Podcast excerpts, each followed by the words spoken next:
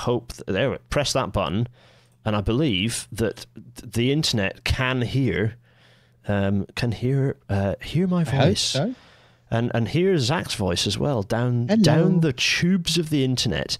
Um, buzzed into your very ears, um, audience uh, at home or on the train or the bus or at work or wherever you happen to be um, listening to, to tonight's Rail Natter. We have a lovely episode uh, tonight. I'm very, very pleased. Uh, Zach is, is waiting in the green room, uh, joining us moment. Well, in fact, with us right now. Um, Zach will give us an intro once we've once we've got stuck into the episode, but. Um, because tonight we are Zach is we'll we'll, t- we'll introduce why this episode is why you're talking about this episode in a minute, but we're going to be talking about Jersey's tramways and railways. And it's a, it's a very pleasingly illustrated history, episode 193 of Rail Natter tonight. Um, and uh, if I make sure that well, first I need to get the Wacom out, the Wacom that you told me that I need to get, just to kind of just to hint to listeners and, and viewers the extent to which we have um, uh, Rail Natter sort of friend of the show action going on. I I have this Wacom because Zach told me to buy it. Um, I am now John Maddening. Look here, I'm drawing an asterisk under the A of Rail Natter uh, over the first one. Um, yes. Anyway, I digress because uh, here's a nice picture. It's a picture that looks um, looks kind of familiar. Uh, it looks like a, you know an ex railway is what it looks like. Uh, an image familiar to anyone um, in in the UK or beyond. Um, but this isn't within the confines of of the contiguous Britain island. This is somewhere else, somewhere strange, mysterious. And not so distant. And uh, Zach is going to guide us through the history of what this picture means and th- the history around it uh, momentarily. Um, everyone, welcome to tonight's Rail Natter.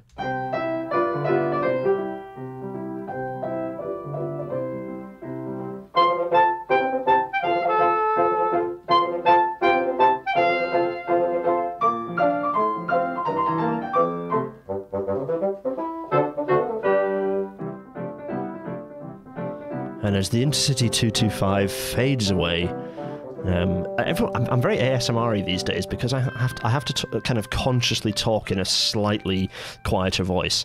Um, oh, I've also just noticed that I need to um, uh, right click on here and go make my mouse not appear because uh, Okay. we're not we're not doing PDF stuff. That's fine. Um, so. Uh, Yes. Well, first of all, before we start talking about, uh, tell you what, let's do the news first. Um, let's get stuck into the news. Yeah, we flunked the 1.5 degrees Celsius limit of warming. This was the supposed um, compromise temperature at uh, agreed at Paris as part of the, the, the Paris Agreement that we were going to hold our GHG emissions down such that we wouldn't exceed 1.5 degrees Celsius. And um, ooh, the uh, the uh, UN Environment Programme has released this very fetchingly covered uh, report here titled "Broken Record." Um, with a very nice picture of the temperatures. It's just very nicely done, this. Um, uh, pointing out the emissions gap uh, report.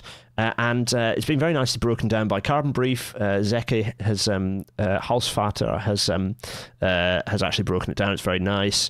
Um, and uh, yeah, basically, we're, we're stuffed. We've exceeded. There, there is almost no chance that we can stick within the 1.5 degrees Celsius limit. Now, when I was growing up, I remember talking about the one degree uh, increase in temperatures resulting in catastrophes around the, the planet. I remember the four degree being like the, the four degree one was the map that you could get with the telegraph that showed what the rest what the what the planet's surface would look like with all the extra water on it. That was 4 degrees Celsius. We are blasting through the 1.5 degrees Celsius, and it looks like we're going to be reaching. The current policy is 2.7 to 4.5 degrees Celsius. Now, um, the 4.5 degrees that's 0.5 degrees Celsius above the everything gets flooded map temperature increase. Mm. When I talk about the speed at which we need to change, so it's a very dep- a briefly depressing start to an otherwise very gentle episode. Sorry, everyone, but you know, reality bites. Um, yeah, basically, as as we've you know, the the year to have done stuff was earlier.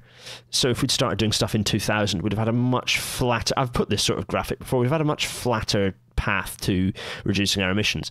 Now that we are continuing to increase our emissions very dramatically, um, you know we're way above 40 gigatons of uh, of GHG uh, emissions annually now.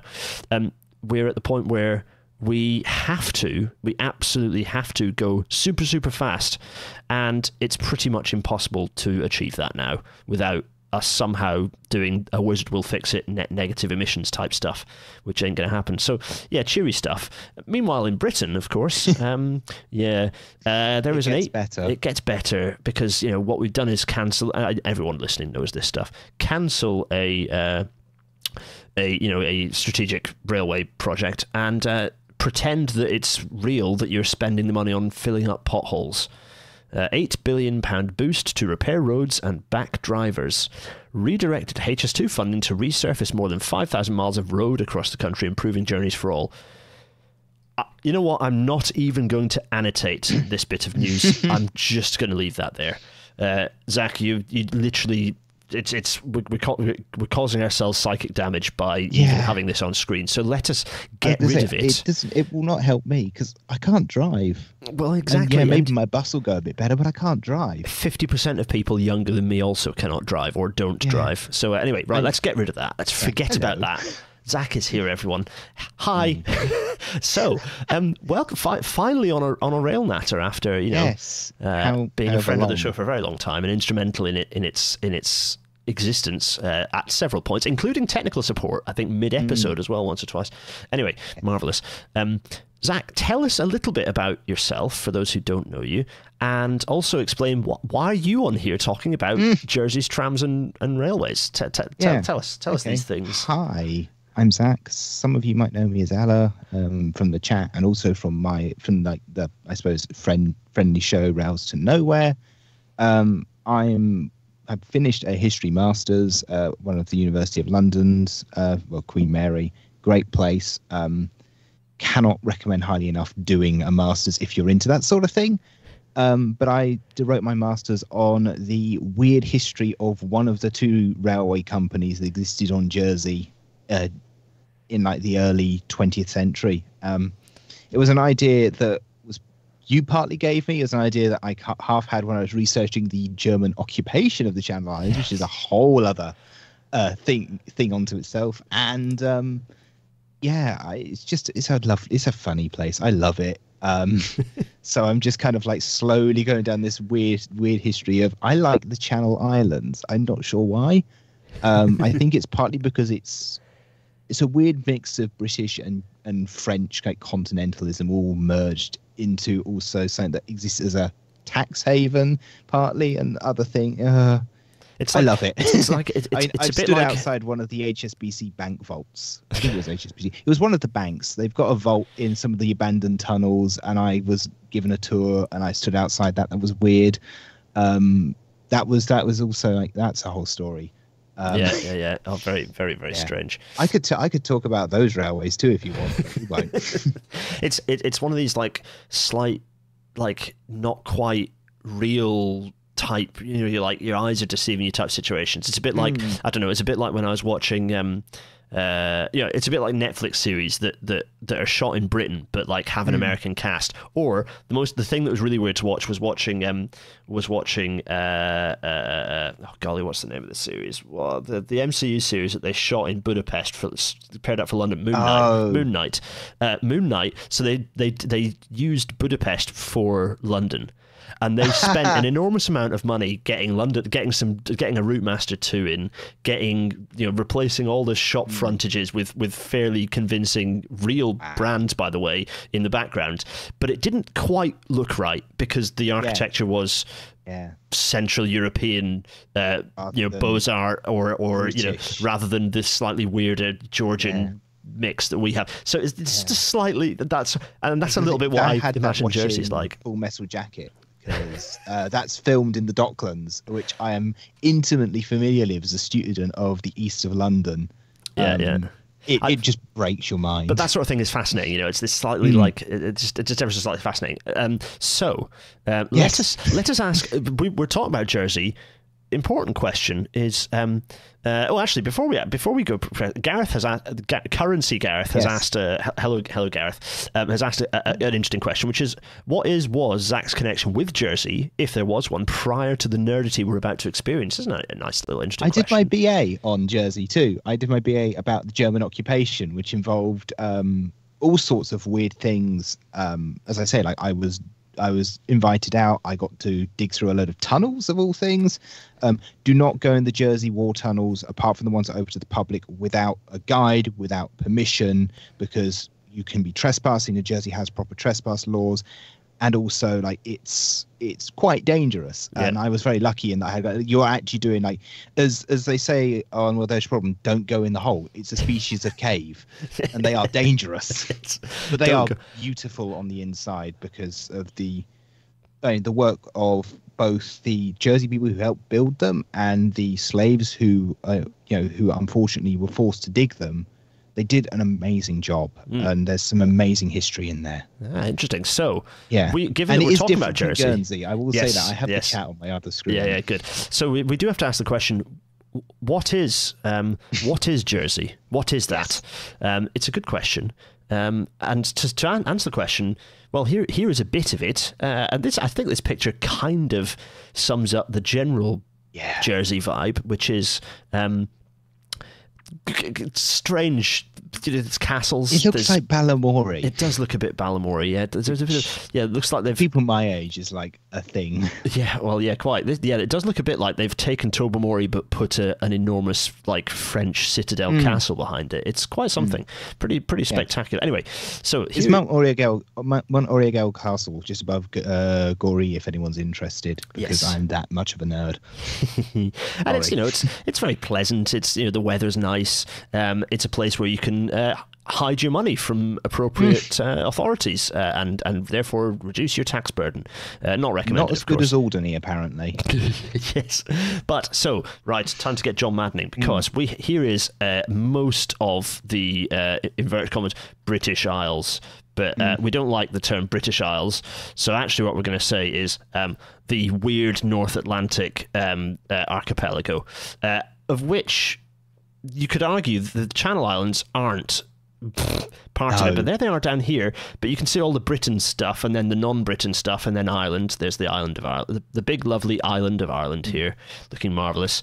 There's the Isle of Sodor here, the Isle of Man here, um, lovely, marvelous. Uh, Shetland that everyone forgets.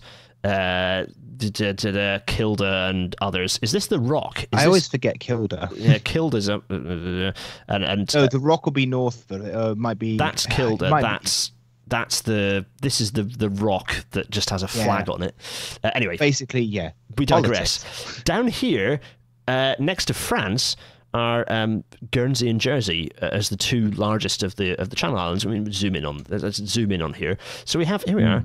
Uh, here is Guernsey. Here is Yep. Jersey. Uh, and a bit above it is uh, Alderney. uh, is this Alderney here? St Anne, I believe, yes, that is Alderney. And then there's this then bit. I don't know what that I think is. that's Sark. I think it's oh, Sark. that's Sark. um, Okay. Um, and is then you've even got more of a. and, and then you've got the world. really, then you've got this weird archip- kind of French archipelago down here off off. Uh, anyway, there's there's a whole load of islands down here. The water is presumably not that deep around here, so there's lots of islands hanging around. Zoom in, so you get these kind of islands, and you can see they're very well connected with you know all these ferries Mm. going left, right, and centre. Zoom in on Jersey, and here is Jersey. It's an island. It has a bay. It Yeah. has another St. bay. Aub- St. Aubin's Bay, and I believe it is actually pronounced by St. Aubin because the BBC Jersey corrected me on this. Oh, interesting. Okay. Oh, oh it's St. Oh, anyway, Yeah. yes. Um, the, the and and then you can see it's got a, it's got a flat bit. You know, it's got two kind of flatter bits, and then it's a, a hillier on the other side, the spiky hilly bit on the other side over here. Um, and it's it's actually Beautiful. it's quite it's very beautiful. It's quite densely populated as well. Has an airport. There's an airport uh, over here. Yep. Uh, Apparently, you can land nothing bigger than an A320 on it, though, because I spoke with a BA pilot about this, and they're like, "No, you can only put an A320 down on there." And even then, that's a bit of a stretch. most of the time be- it's smaller stuff than that, isn't it? It's, It's private jet people coming in to touch their money. Um, ATR 42s. There you go. That's the stuff. So, um, so here there's all sorts of stuff going on. And if we jump back, if we if we steal a screenshot from uh, from Railmap Online, which is a wonderful resource that I'd recommend you go and uh, and make make great use of, uh, there are two not hugely easy to see lines on here. Hmm. So there's one line which is kind of pinky here. This this little magenta line which I've just uh, drawn a line against, and there's another line over here which we're less interested in tonight. Yeah. Which is this yellow line here that runs from kind of, and they're, they're both in the south of the island. Uh, they both run into uh, St Helier. Here it is. Um, And uh, tell us about them. What are these two lines? For, for the people that I'll start Yeah. John Maddening the yellow one here, which is really difficult to see. I'm going to just do a Let's, line let's next start to it. with the with the maddening line, the yellow Yes, one. this and one that's the Jersey. Eastern Railway, Yes. which ran from Snow Hill and St Helier, which is on the uh, other side uh, of um, Fort Regent's big mountain. I forget the name of it. It's got a I say mountain. It's a big big rocky hill. Yes. Um, that was a standard gauge railway. It ran all the way out to Gorey, Gorey Pier, um, and it, it's it was interesting, but not the focus of my dissertation. Mo- mostly because there are basically no records left of it. There's like three or Oh, four, but basically that kind of has disappeared from the historical record as far as we can tell. Um, the other line, the purple line, is much more exciting. That's the well, was the Jersey Railway and also the uh, St uh, St Aubin and La Moye Railway, but then it became the Jersey Railway as one unit, and then it became the Jersey Railways and Tramways Railway, um, which I think gives you an idea of the, the weird history we're Yeah. talking about here yes. um, it was it started off life in uh, the 1870s. Uh, it was 18 yeah, it was 1870. They built the first bit between St Helier and St Aubin. It was a standard gauge thing. They then built another company built St Aubin to La Moye bit, which then became which was built to three foot six inch gauge, which is um, I believe Cape gauge, if I'm correct. Three foot Um, six. Sorry, I'm using imperial measurements here, even though I'm a metric person myself, because these are the things that are written in the records. yes. Um, they converted the whole thing to three foot six inch and uh, joined them all up, and then it uh, that company folded. The Jersey Railway folded, and it had a management buyout, which feels oh so familiar, uh, which became the Jersey Railways and Tramways, which is started life in 18.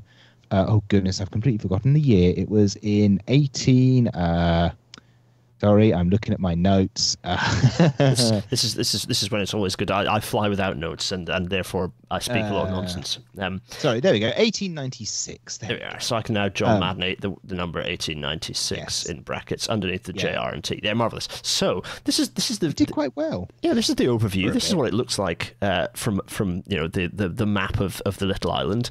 Um, in in terms of size, it's not very big. What is it like? Uh, I About- don't know.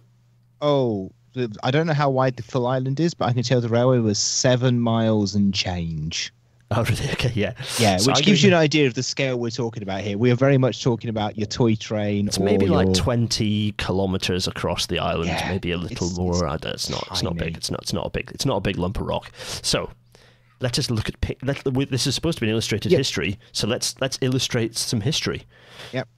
Tell us what is on screen, and I'm going to make my mouse white to make. Actually, no, I'll Cool. keep it red. That's fine. Uh, tell us what is on screen, and I shall start Uh, annotating. Yeah, so the top top left uh, that shows the original railway, the Jersey Railway, just between St Helier and um, St Aubin, which was built mostly on this weird trestle bridge in literally in St Aubin's Bay along the beach. Very weird.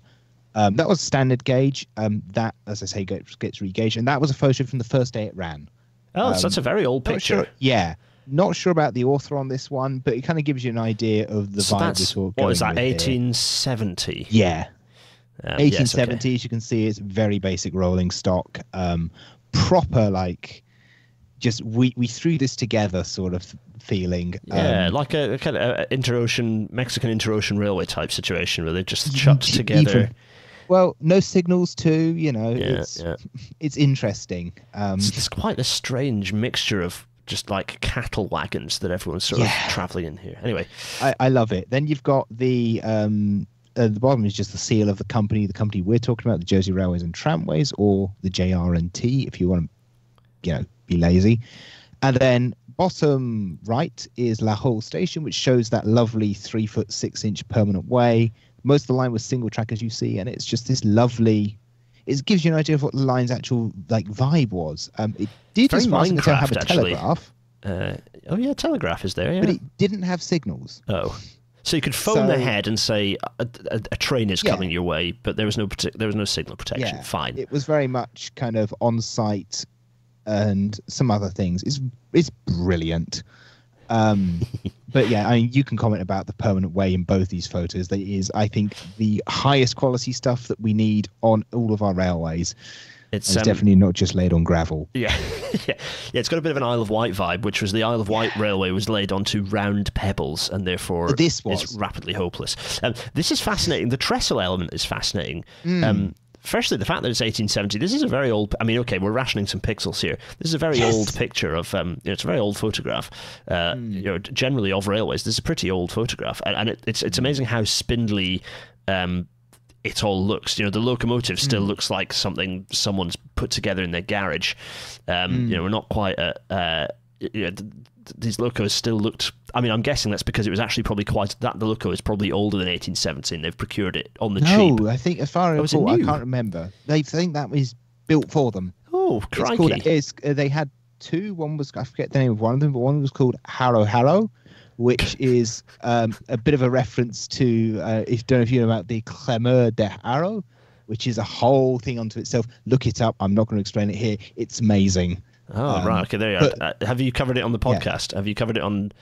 It, we will be covering this in like the full uh, Rails to Nowhere version of this, which will come out in January and is much going to be like two and a half hours, three hours long, probably. I'm sorry. this is a whistle stop tour. Let's go. Yes, very, very much a whistle stop tour. Yeah, um, people are asking. People are curious about the um, how how much the uh, Jersey's going to survive uh, climate change, given that uh, uh, you know, given that quite a lot of it's quite close to sea level. Well, I don't know. We're, we're going to be. You might find that the Cambrian line in, on the Welsh on the Welsh Yeah, coast might end up looking a bit that. more. It might end up looking a bit more like this if we want it to continue to survive.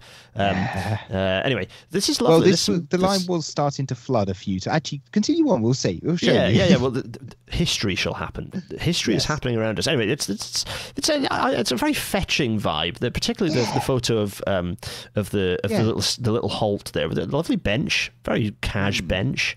That's very nice. Anyway, right, more so history. as you can see, uh, we're now in the uh, three foot six inch gauge era. Um, they had to buy a load of new rolling stock. This is when the company that I wrote about took over. So this is post 1896. Um, this is still pre um, uh, the it's still pre 1905 because St Aubin, which is the pic- uh, two leftmost pictures, still has the uh, canopy roof um, and it's not got the lovely Adolphus Curry building.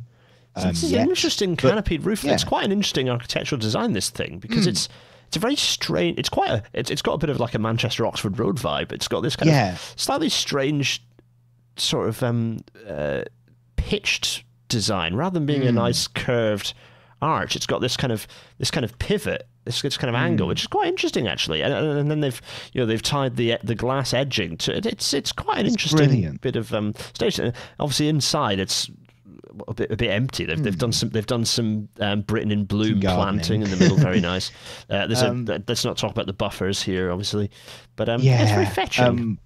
Um, yeah. Well, and at St Helier Station, they had a traverser there, which is even more my goodness, okay. um, yeah, it's a very funny line, as I say. Um, it, it's all very basic equipment, rolling stock. The that's all the locomotives are at this point quite small. Hmm. Um, yes, there are meant to be plants in the ten foot. Um, that was a thing. And as you can see, number two here is currently going through a flood. So this is storm. so this is this is this is uh, number one here, isn't it? This is Yes, number, one. one.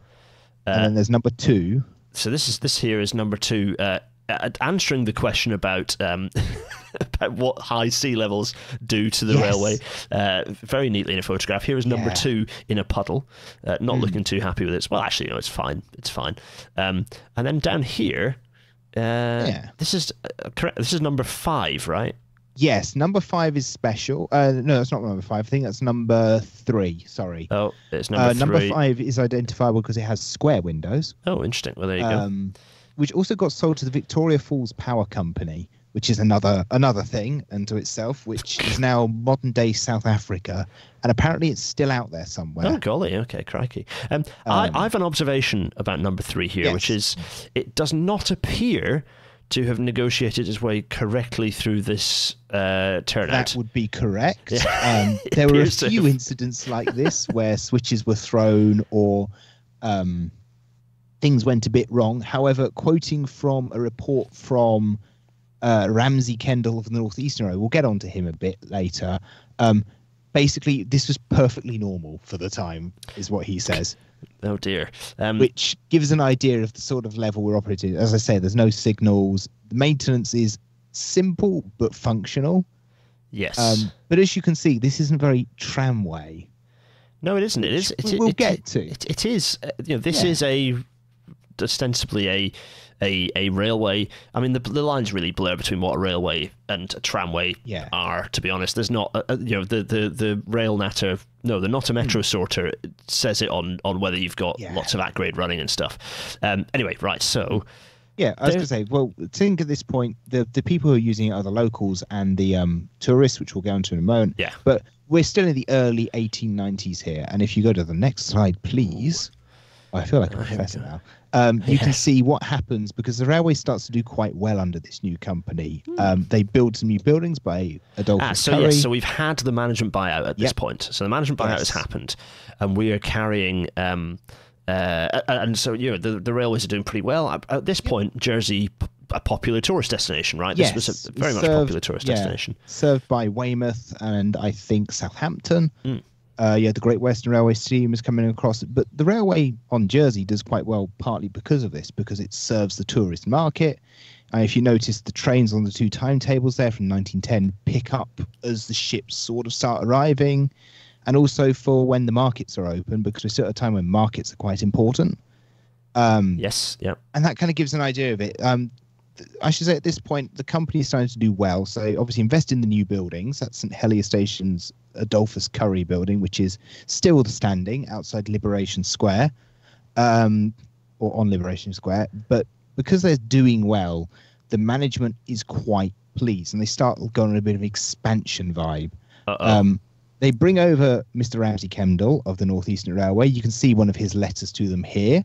Um, and in general, he says you need to do a bit more upgrading because up to this point, the, the previous company was hemorrhaging money, doing terribly, and uh, let's say things weren't going well. So he gets them to uh, basically do up the repair shops. They can actually fix things.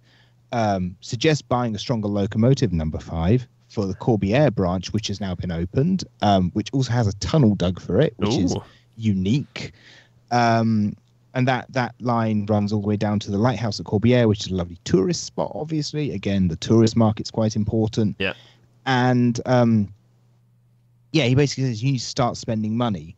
But at this point, the new hotness that's coming across from America and Europe is the tram, the you know the electrified tramway, and the management's kind of like, oh, we want to do this, we want to get electrified, and you can kind of see in the last bit of the report there, he says, um, I can re- I, I can read Yeah. it. I can put a voice on it and read it for you. Actually, uh, it's a chap from the Northeastern Railway, so I'm gonna um, I'm gonna uh, squeeze a Northeastern accent in here. yes, Uh, in regard to the question of electrification, this naturally is a question as to whether it is worthwhile to replace a going concern requiring only a certain expenditure in connection with the above points. It would involve large outlay without inuring, uh, probably extra passengers. Uh, I, I can't actually read that previous word there. I, I'm going to go with inuring. Uh, extra passengers, as electric tramways generally stop only at certain stations as, as you do now. This question, however, does not fall within the province of this report. Thanks, Ramsey Kendall. Very which useful. he, which he basically says, don't bother.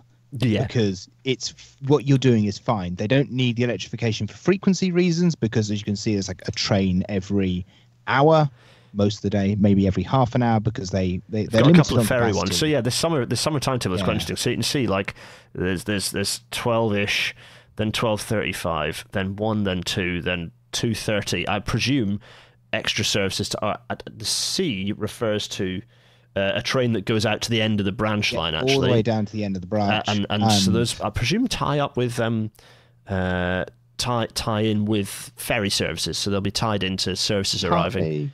Uh, but yeah, also it's partly reasonably that and also frequent. tourism. yeah, yeah, At the yeah. end of the day. Um, Um, but as I say, they were looking at electrifying because at this time the electric tramway is the new hotness. It's how you get investment. It's like back a couple of years ago, if you put crypto or NFT in your company name, you'd get tons of investment. Now Same thing AI. here. They put Tramway in their Steam Railways name because it attracts investment. It attracts people interested. Uh, interesting. yeah. Um, yeah. So I'm going to read a little quote from uh, from uh, Ramsey again because it's quite an interesting little Yeah. um little little uh, little technical point here. Take for instance the unequal wear on the tyres of your rolling stock, ow- owing to continuous running on certain curves without the reversal of the stock. No triangle exists which could enable stock to be turned round and minimise or divide this def- defect. So that's talking about the fact that the trains are going the same. They haven't Yes. been rotated back and forth, which means that Yeah. through the curves, the inside wheels will be getting more worn out than the outside. Um, which is, uh, or vice versa, actually, in, the, in this instance, depending on how It's- it, depending on how they, depending on how they've overcanted it. But yeah, they're getting unequal work because normally you'd, you'd, you know, this uh, the railway's good due diligence of railway operation would be that you turn your stock sufficiently, or you have a long enough system that it doesn't make a difference. But when you've got a very short system that, as we remember from the map, was back the map, it's it's it's all curves in one direction. It's yeah, it's seven and a half miles, and it's just curvy. but it's mostly curves in one sh- direction, so that you've got some kinks the other way. But for the most part, Yeah. it's a you know uh, a, a it's all a left-handed or right-handed, depending on which direction the mileage is going, curve uh, throughout. So, um, so yeah, brilliant that- way to ruin your train. wait, wait, there we go. I was say, let's whiz back. Yeah, let's So- whiz back to the next slide. Why not? Yeah. Here's so some more um, as you can see off the back of that report, as I say, they opened up that tunnel to, for the Oh, yes. line down to Here it is. Corbière, which is a lovely bit of thing. It literally whizzes between two houses there, um, because that kind of summarizes how this was built. It was very much built kind of around everything that existed. Um, very little land purchase beyond, like knocking down of things was done to uh, to um, build it and so on. But they built that too partly because they needed to have a flatter gradient because their little locomotives are struggling. As you can see, number one has fallen off the line again. yes, oops, Um, number one here, uh, off on off on adventures. Uh, yes. Again, apparently, as as you, as you intimated, Zach, a reasonably frequent occurrence. Yeah, I would say on average, I probably found about once every six months to a year a train came off the tracks, Oh which is pretty bad. For a Um, very but- short railway, yeah, not great. Yeah, but as you can, it gives an idea of the maintenance that was being done. Um, but it, it people seem to be fine. Um, but it got seemed to get a lot of uh, patronage from passengers, as I say. Their their numbers are going up. Yeah, and in the top right, you can see the new locomotive that was bought, number five, to help with that branch Oh yes, line. there's number five. Yeah, yeah.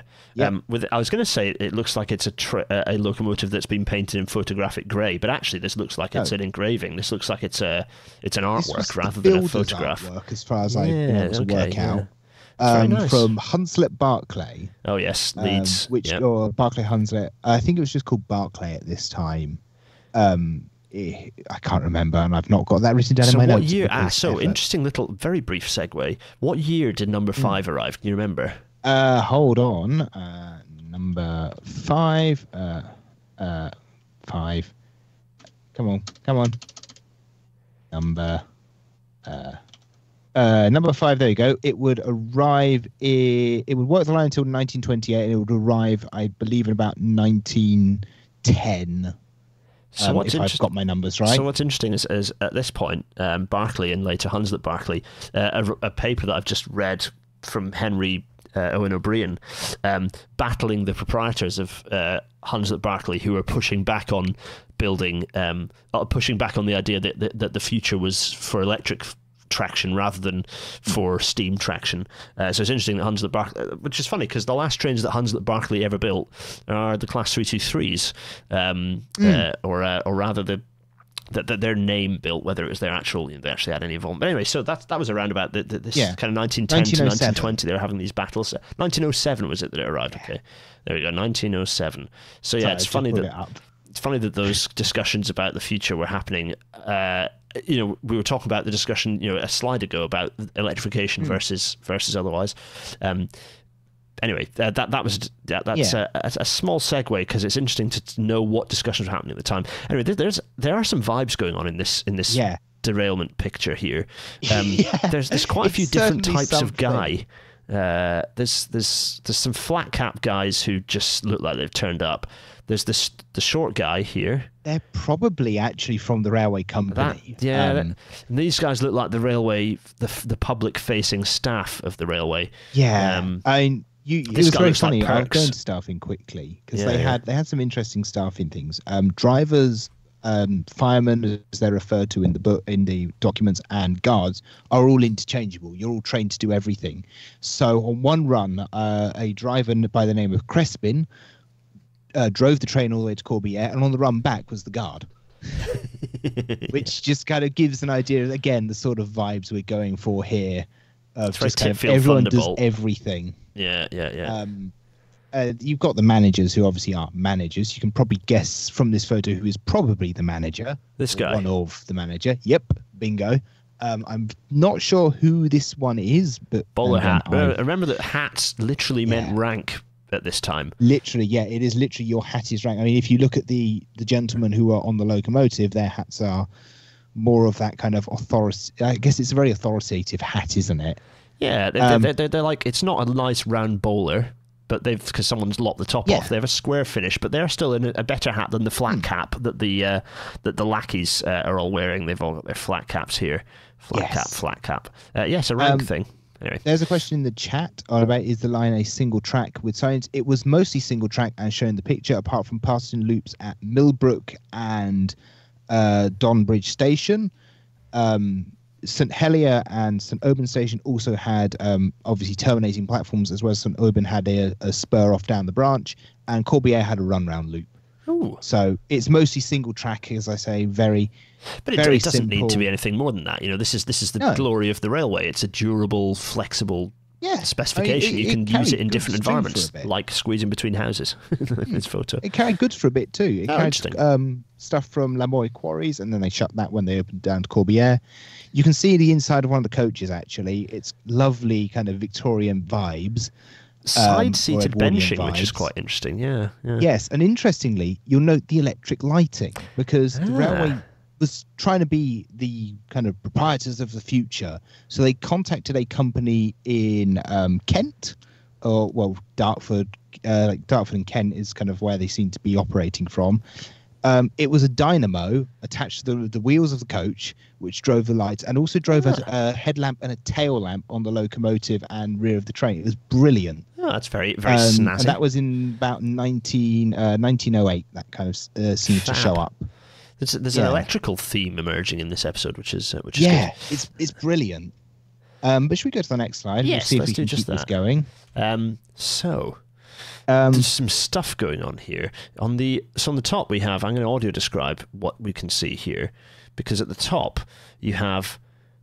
Well, it, what are they? Pfft, These are rail cars. rail cars. Are they diesel, Oh, mate, diesel rail cars or steam rail cars? these are steam rail cars. steam rail cars. we will we will explain those in a moment because as uh, as I've I've kind of alluded to, they were looking at electrification, Mm. and in the chat again, there's a question about um, was there the capacity? Would there be would that influence considered a influence decision to electrify? Which is not really. It was very much a it's the cool new technology.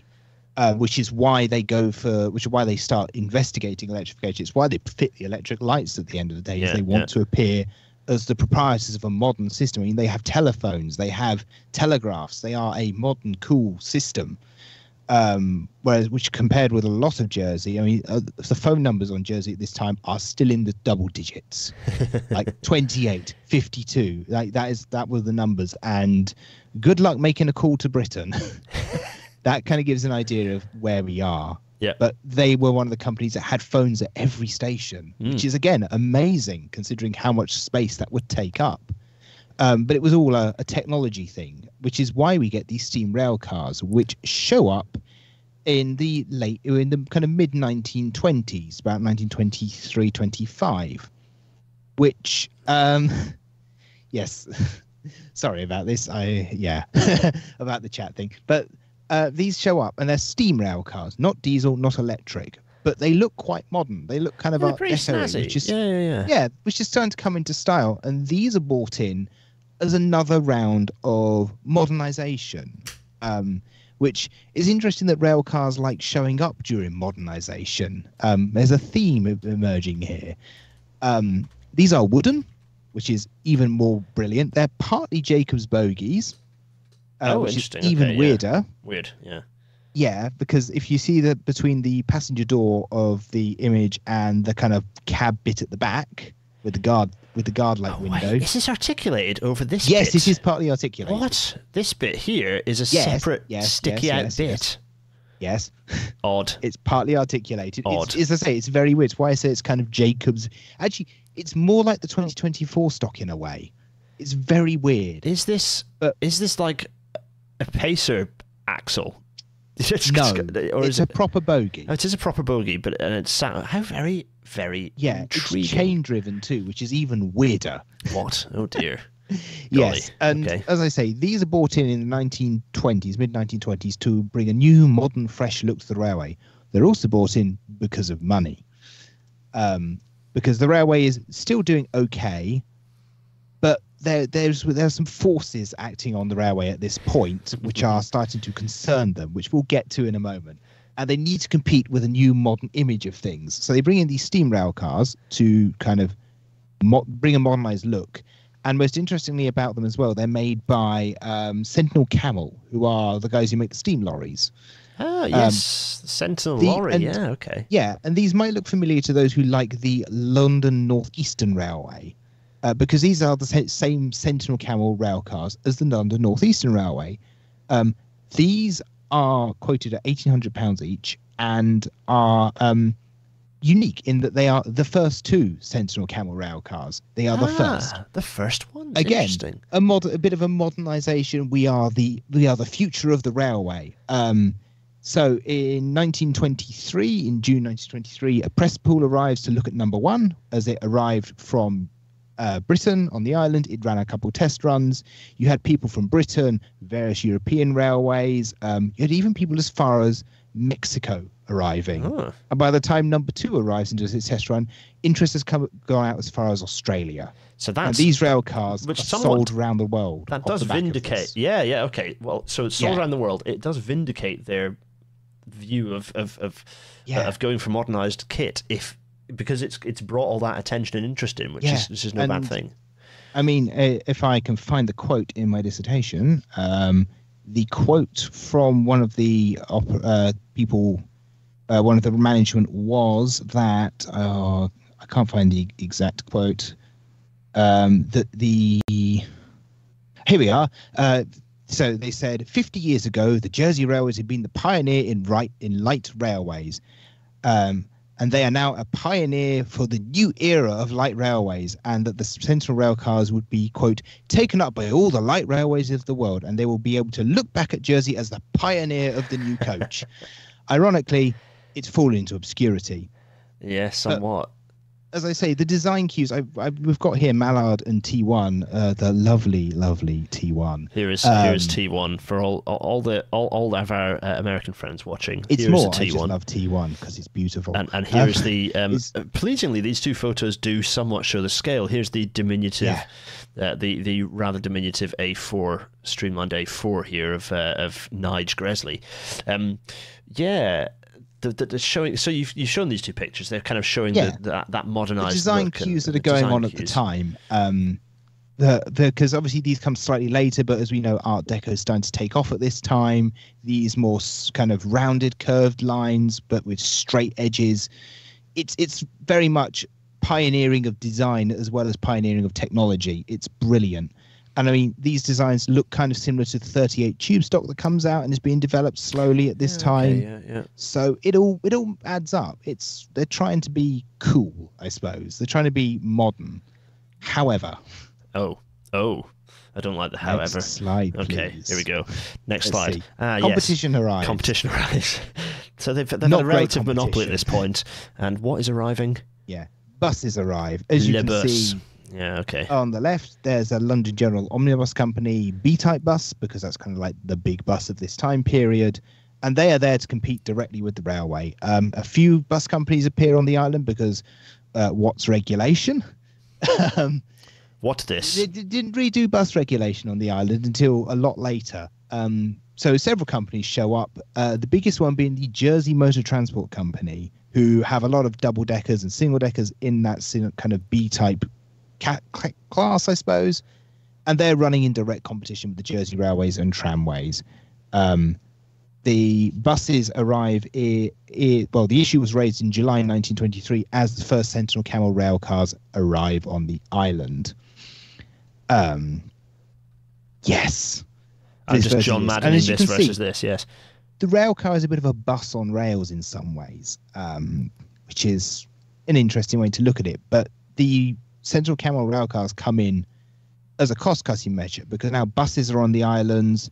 They are cheap to run. You don't have to pay for the infrastructure. They run on diesel rather than or petrol rather than uh, coal, which is uh, I wouldn't say cheaper at the time, but it's certainly in that kind of it's it's not as expensive to run one of them as it is to run a train at this period, at least a full length, you know, steam locomotive and rake of coaches. Yes. Um, so the Sentinel Cammells come in to try and bat down the competition. However, this doesn't work very well. So the railway invests in its own bus fleet uh, to Oh. feed the railway services. They feed Which from makes St. sense. Peter, Fine. Yeah. Good. and uh, they feed from St. Peter and let me see, where's the other one? Uh, Integrated transport, folks. Integrated yeah, into St. transport. Bay too, or St. Brelade's Bay. Sorry, St. Brelade's Bay. They also feed from onto trains into St. Aubin to St. Helier, uh, but still doesn't work. So you'll see there's this lovely little set of documents Mm. that I found in the archive, which is the purchase of the Jersey Motor Transport Company by the railway. They buy out the bus company, oh, good. That's Um, good. I like that. basically nip the competition in the bud. I Yeah, forget not? how much they pay for them. Um, sorry, I'm just having a quick scroll through. Uh, I can't Oh, find the 2000 price. No, that's the consideration shall Yeah. be the sum of two thousand. It's hidden behind here. There we go. Sorry, two thousand and change. We'll say. Yeah, yeah, nice. Two thousand and change. Also some stock because, of course. Um, but the Jersey Railways and Tramways purchase the bus company outright, and it's run as a sub company of the Jersey Railways and Tramways. The Jersey, this is the Jersey Motor Transport, I should say. Um, the board in the 1999 AGM, when this is finalised, um, the board uh, the board is quoted to say, well, it's in the AGM as the board took advantage of the proposals so made in order to extend its transport services throughout the island and to organise on an economical basis the rail and road traffic of these two companies. It is confidently believed that cooperation between these two companies will be of advantage to the island and visitors. Which um, again, I'm not going to disagree with that. So did you say that was They're 1929? nervous. Yeah, Twen- 29. They're nervous because buses are cheap. I mean, the gross receipts were falling at this time. Yep. Um, I mean, they dropped by 18% between 25 and 28. People are already is- driving their own vehicles at this Yeah. point as well. Yeah, because cars are coming to the island too, and Jersey is, should we say, it's got an interesting mix of wealth on the island. People are, yeah, it's pe- cars are showing up. We'll say, um, but that 18% passenger drop between 25 and 28 was the biggest decrease since the First World War. So they were they were sweating. They Oh, were trying golly, to cut yeah. costs. Yep. Uh, because the buses have come along and kind of eaten their lunch. Um, I mean, the buses kill off the Jersey Eastern Railway completely. The safety coach service, which operates in the east because an agreement was uh, basically the motor transport and the safety coach service, the other major bus company, cartelize a bit, and they kind of split the island in half in St Helier. The western half goes to the JMT, the eastern half goes to the safety coach service, which then basically kills the Jersey Eastern Railway through just providing buses. Yeah. Is that the, the, the, the safety bus company? Safety coach services. Safety. I love it when people put "safe" in the name of their company, their transport companies. That's such a vibe. It's like It- you will not be, you'll idea. mostly not be killed if you travel this way. So let's jump Well, to a dramatic moment. yeah, we'll jump to no- October 1936 because um, this is what kills the company. I suppose. One of the things that kills the company. Um, Ouch. An open station catches fire.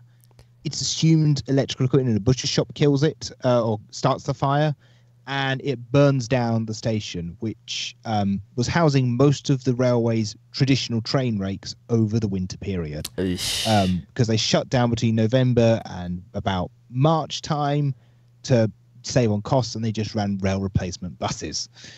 Um, so these are your locomotive hauled um, carriage sets. There were two sets, the one and two set, which I can't remember which round. Uh, that was it. The number one is likely on the left, and number two is likely on the right. But they were wooden coaches. They just burnt. They're gone. Yeah, they're gone. It says uh, in, in this uh, the, the Evening Post here says in the station itself stood a dozen or so railway coaches, which are normally uh, stored there during the uh, the months in which the running of the railway service is suspended. Yes. Um, and uh, their coaches were uh, blazing fiercely uh, before anything could be done to move them. Uh, the, the bushes have survived. Yeah, I mean it's it's oak, and I think it's oak the coaches are made of. I mean, this would have been worse had it been back in the 1890s because the bogies were wooden, What? which is even yeah the bogies were wooden, which is even more cursed. That's funny. That's the northern. what was it? Our chap uh, Ramsey uh, highlighted that the bogies were outdated, but did not specifically Yes. refer to the fact they were wooden. Uh, interesting. Yeah, some were wooden, um, but it kind of destroys the nicest coaching stock, the ones that the tourists like to use because they go back and forth. Um, it's it's frightening what it does, and it kind of kills off. Or the company use it as an opportunity to kill themselves, I should say, because notably the rail cars, which are now three in number, Yeah. are fine. As far as we I can tell, or at least as far as I can tell, they seem to have been stored at the engines works back at St Helier, not at St Aubin station. Um, probably because it's warm storage, it's they're out of the weather, they've got boilers, they they need a bit more love than just being dumped in a field or in a shed, basically. Um, but the railway at this point isn't doing well. I think on the next slide you have a graph. I do. Here is a graph. Here is So- a graph between 1930 and uh, 1936. So we Um, said in twenty white- was the year of the of the of the, the combination of the, the railway Yep. and the and the and Jersey Motor Transport, right? These two essentially uh, combined, so that you can understand the incentive of the overall company by the declining receipts of the white here, which is the Jersey Railways and Tramways, and the increasing receipts of the Jersey Motor Transport Company. Yes. The fire is in 1936, Yes. and you can see that. that that's the, the, the receipts drop off the cliff at that Yeah. point. And there's an important point because in 1931, um, the Jersey Motor Transport Company rents the Jersey Railways and Tramways bus fleet off of them. This was seen as a way to kind of introduce. Yes, they were renting off themselves. It's very weird. Ah, but this was seen like as a way to modern. increase receipts and revenue for the Jersey Railway Company.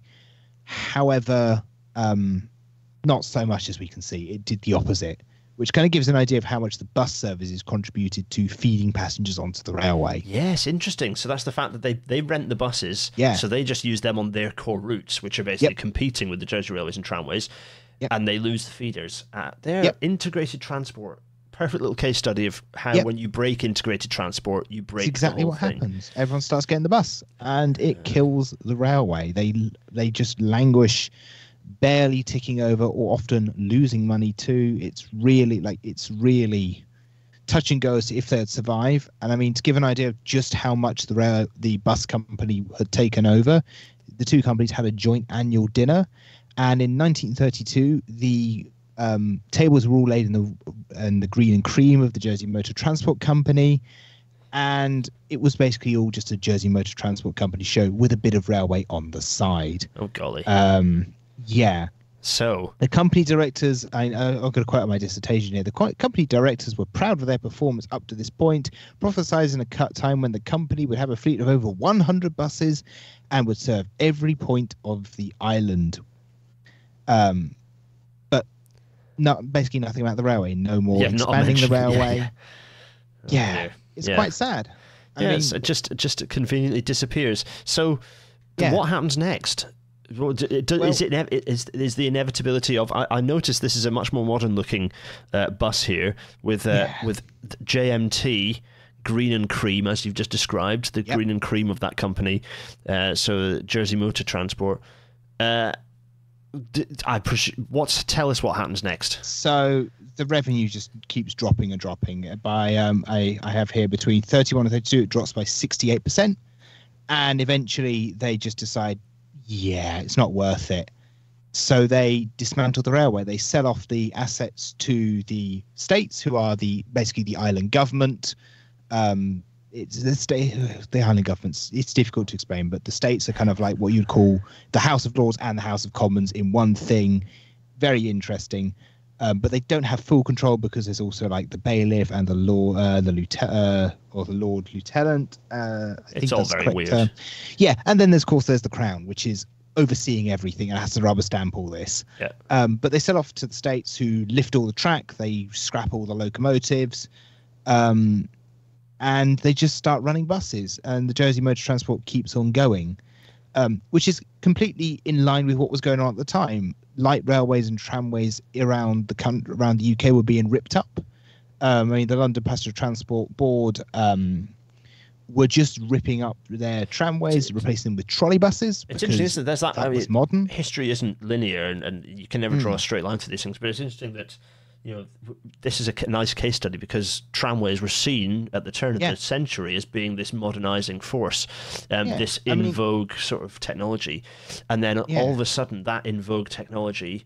Uh, is being pushed to one side. You know, the, the the the reason that London pushed, you know, another uh, certainly in the UK, that trams were being pushed to one side was actually there was a perception that trams slowed down traffic. That Yep. they, there was a perception that they were uh, that they actually uh, you know were, were were clogging up the roads, so people just you know authorities just got rid of them. Yeah. Well, if you, um, if people, you don't mind, I'm going to do a little plug here. If people hop on over to Rails to Nowhere, my f- co-host Simon, his dissertation is on all of this, and we've just we're just wrapping up a series looking at the growth of the urban transportation in London during this time period. And as he puts in his dissertation, yeah, the trolley bus was pushed over trams because it was not slowing down um, traffic, or was not seen to be slowing down traffic as much, I should say. And it was even shown in how they advertised because the LPTB puts a poster up which has a horse tram on it with a trolley bus next to it saying this trolley bus is the future. Never mind that this was in 1933 and the last tro- uh, horse-drawn tram ran in 1915. Yeah. It's absolutely. So, Yeah. what what of the destiny of transport, public transport on the island? Yes. And uh, well, it goes to buses basically. Yeah. Um, So, is Liberty Bus direct? Does Liberty Bus draw a direct line to the JMT, or uh, Not quite. So the JMT runs up until uh, I think it was 1990. Or say it's late mid late mid to late 1990s. The JMT runs and is basically the sole monopoly by law, uh, Okay, supported yeah. partly by subsidy from the states and also just passenger fares. And it runs every bus route on the island, everything from the number one to the number 15. Now, those numbers are quite important because you come through to the present day after some bus deregulation and uh, uh, scandal involving Connex of all people. surprise, surprise. surprise, surprise, yeah. Connex have a history, uh, and it passes through to my bus, who are like a subsidy of Connex for a bit. It's very weird. And then Liberty Bus comes along, which is part of CC Bus and now HTC Transport, which is now Tower Transit. Which it's a it's a history. It's a mess Ah, um, buses, buses, who folks. basically are running the exact same bus routes that ran back when the JMT killed off the railway. And, uh, and and indeed, so the number Yeah. twelve bus here. What route Oh. does the number twelve bus by any chance uh, by any It, chance it runs from Liberation bus station. They they like their Liberation thing because of the occupation. Um, it runs, which is basically a two minute walk from the old terminal, all the way through to St Aubin. Then it goes via St Brelade's town, all the way through uh, past La Moye to Corbière. Ah, which no. is the same route as the railway. yes. Um, uh, yes. It's a very popular bus. It's a very busy bus. It also takes much longer than railway because it goes round the houses, um, and also gets stuck in lovely traffic because, of course, Jersey has atrocious traffic. They have a dual carriageway which clogs up every morning. Baffling on an island. Yes. That, well, as, as we were about to talk about, it's an island with a, with a decent bit of population density. Yeah. Um, so we've been brought to the present. The railways are gone. Yeah. Buses are running, and you know at least there is at least there still is some public transport. So that you know, buses aren't our I- enemy. But Before we continue, can I just address Oh, something in the chat? yes, go for it. uh, from Raphael Nicholas. I'm sorry if I mispronounced that. You say the railways will be replaced by the new stuff called light rail. They, they kind of it's a difficult one to kind of call that through line because they start calling it a light railway when the rail when the rail cars arrive.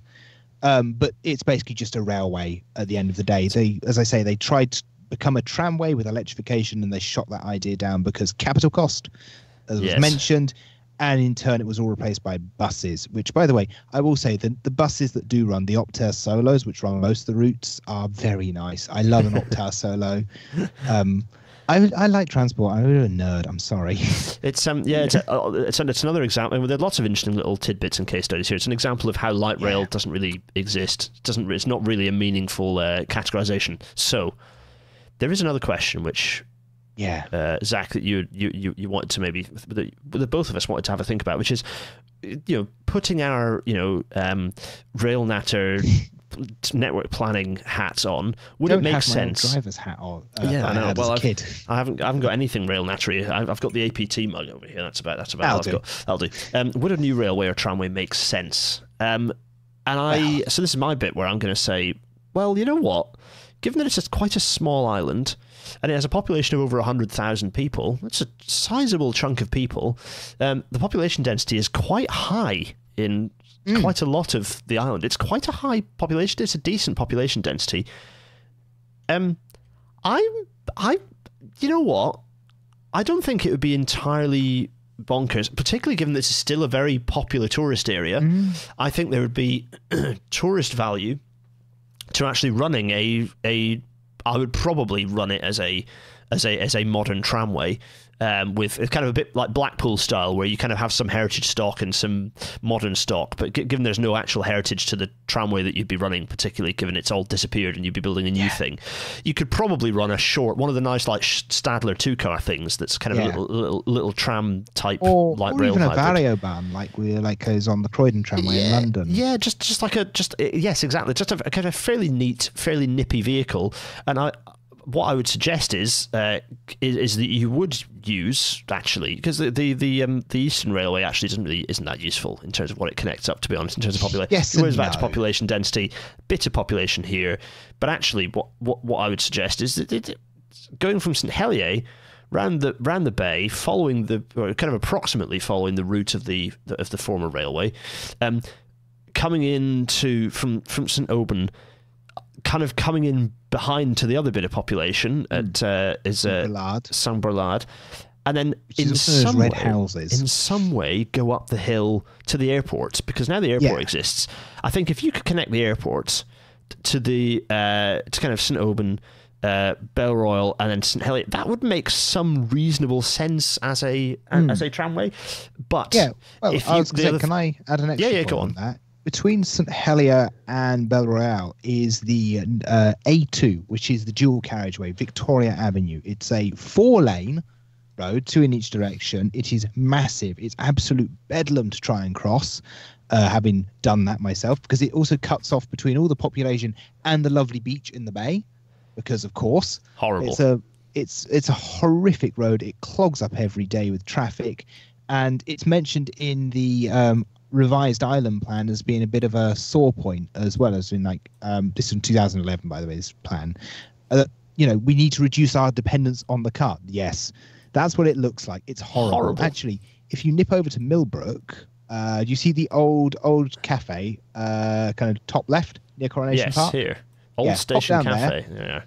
And if you spin round, that's the old old Millbrook station. Ah, there we go. Very which nice. gives you an idea of how close the railway was to the road or the Uh, modern yes. day road. Uh, I see where you're going with, with this, of course. So this is a a, a big pointless dual carriageway. Um, now you know what you can do with big pointless dual carriageways is um, you've got a nice pre-prepared surface to place some permanent way. Mm.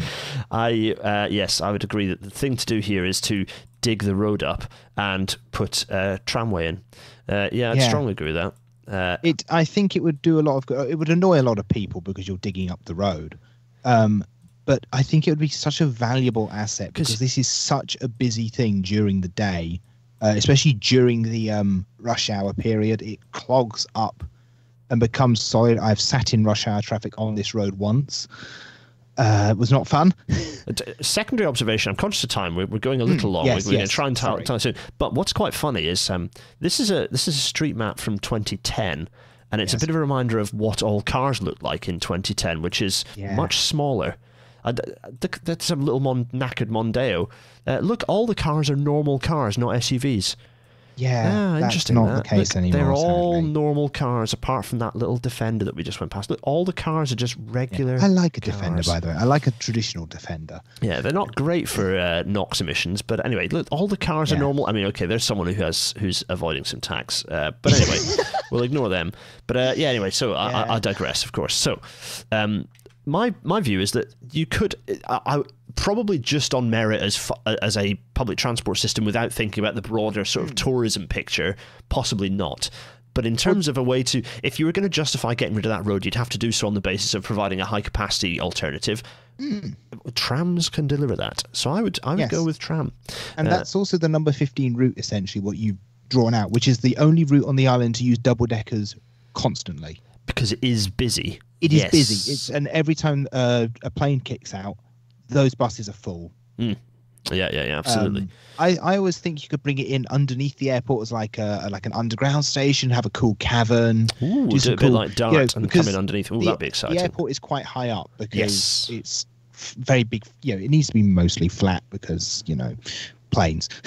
So they're up on the plateau of the island, really. Which, yeah, which Well, they flattened a lot of space for it too, and it's been flattened and extended more and more because planes have got bigger and faster and more terrifying. I mean, I I don't fly well personally. Every time going to Jersey, I've been there now. Uh, hold on, I can count the tickets eight times I, on and off the island. Uh, two, so four times in total. Every time it was a white knuckle event. I don't like takeoff. I don't like landing. Please just call the speeds out so I know when you're going to take off. I hate it. I hate it. Right. So uh, the, the the official rail now to stamp Yeah. on. You could quite reasonably put a tramway in. The Yeah. population density is high. There's the infrastructure. There's some infrastructure that you can suitably d- get rid of cars for. Uh, good stuff. Right. So, Zach. Oh, you do come in over the houses, by the way, as you land, just for Peter H. It's very nice. yes. Exciting landing at Jersey. Yes, thanks, Peter H. Yeah, very hard on the brakes. So let us make our faces disappear. Let us.